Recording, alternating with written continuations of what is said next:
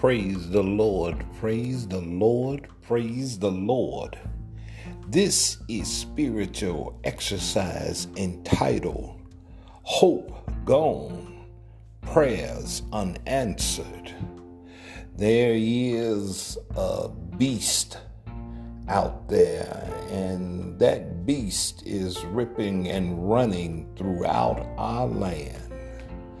And the beast is climbing upon backs and climbing through windows and through attics and all up and down trees and jumping upon people in all places, in all areas, in all countries. It's climbing on people that live in mountains and climbing on people that live in valleys. And it's climbing upon people that live in big cities and small cities people that live in countries people that lives in mansions and people that lives in small shacks makes no difference of race, creed, of color. It makes no difference of poverty level or high polluting people.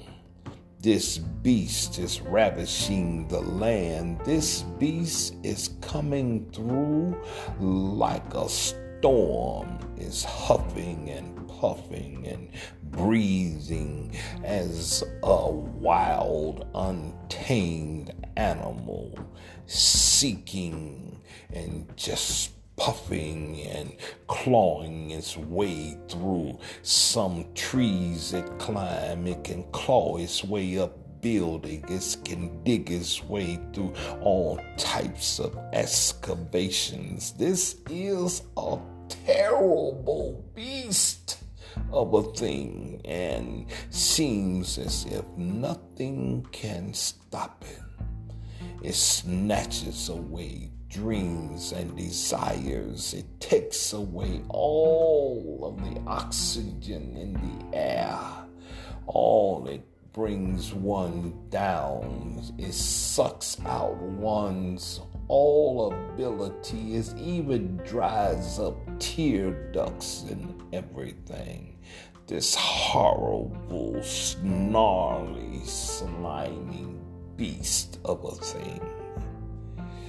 And we fight in all kinds of ways, but as it crawls up and lays upon us, it grows and this fungus of a thing attaches itself.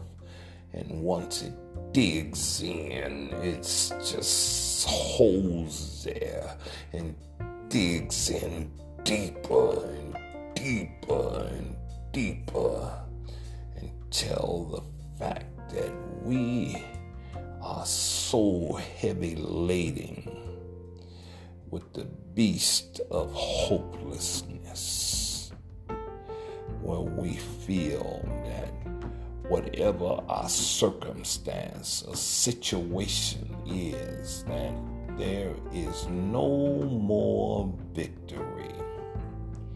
And this beast is our own adversary's devices.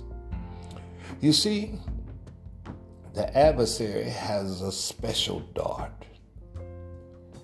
And this dart is a little slimy thing that it has a three pronger.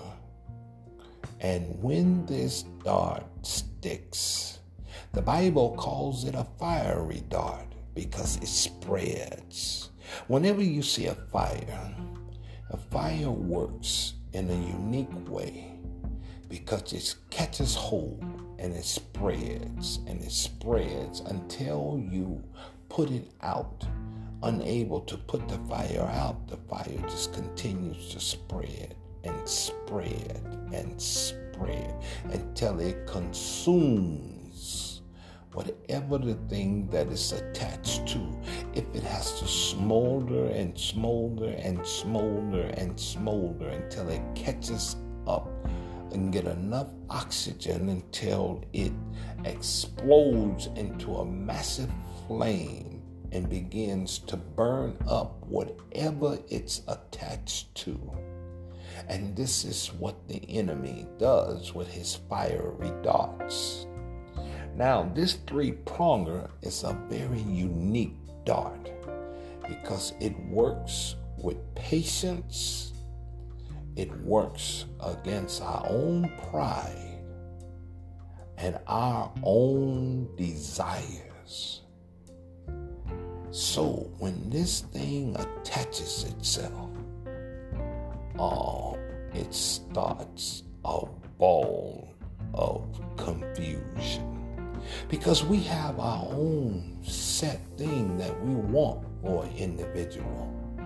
We have our own way that we wish an individual to go, the things that we need for an individual to do, the way we want an individual's life to go and we pray for a thing, and we most likely it'll be for a loved one, our sons or our daughters, because we brought them up a certain way, and we want them to be a certain way. We want them to be fruitful. We want them to be multiplying. We want them to have the love of God in their life and we praying for them. The Bible tells us to raise up a child in the way it should go, and when they get old, it will not depart. And we takes the children to church. We we live a godly life before them. We we do the best we can. We take them into the Sunday school. We take them, in, and as they get older, they drift off, and we begin to see a different child but we begin to pray and we want this child to return and we want this child to attitudes to change. We want this child to uh, live right and do right. But this child seems to go in their own direction. And we pray and we pray and we pray. And we seem like we get no results. And we wonder as we are fully drained because this dart has been thrown. It has pierced our armor. In other words, the dart has found a weakness and it has gotten in. But here's the thing I want to give you a little nugget. If you are a planter and you have placed a seed when you put that seed in the ground, some seeds you can plant and you will see something happen in a couple of weeks. Some seeds you plant, you can see something happen in a couple of months. Some seeds you plant, you don't see nothing happen that first year you don't see nothing really happen until the following harvest season. But then there's some that you can plant that you don't never see nothing at all because there's nothing that happens on the surface. There's nothing that you see on the surface. Everything that happens with this seed happens underneath the ground. In other words, when we pray and we have hold on to God's hands, we got to allow the unseen to manifest in the visual world. We got to allow the spiritual world to cross over into the physical because God knows our heart and He knows what we're praying for. But when we go to praying, whatever we're praying for, we got to allow it to manifest itself in the physical. Now, His time frame is not our time frame. Now, sometimes you got to understand when you ask for a thing, you don't know what it takes to shift and what has to be moved in order to get your thing that you're praying for to be moved in this person's life and what it's going to take for this person to receive it. So don't give up because it's already shifted in the spiritual. It's just got to manifest in the physical where this individual will receive it and be able to hold on to it. Because what good is it for them to receive it and then lose it? Because you want them to receive it and keep it.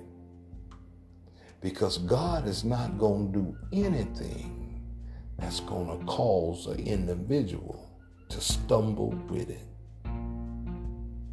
Just hold on because God is a God of restoration and He's a God of truth.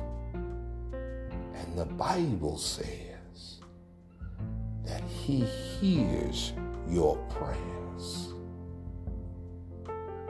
and He's faithful. Hold on. And we must remember that the individual themselves has to be broken. And whatever it takes, that brokenness will open up the blessing of God. This is our spiritual exercise.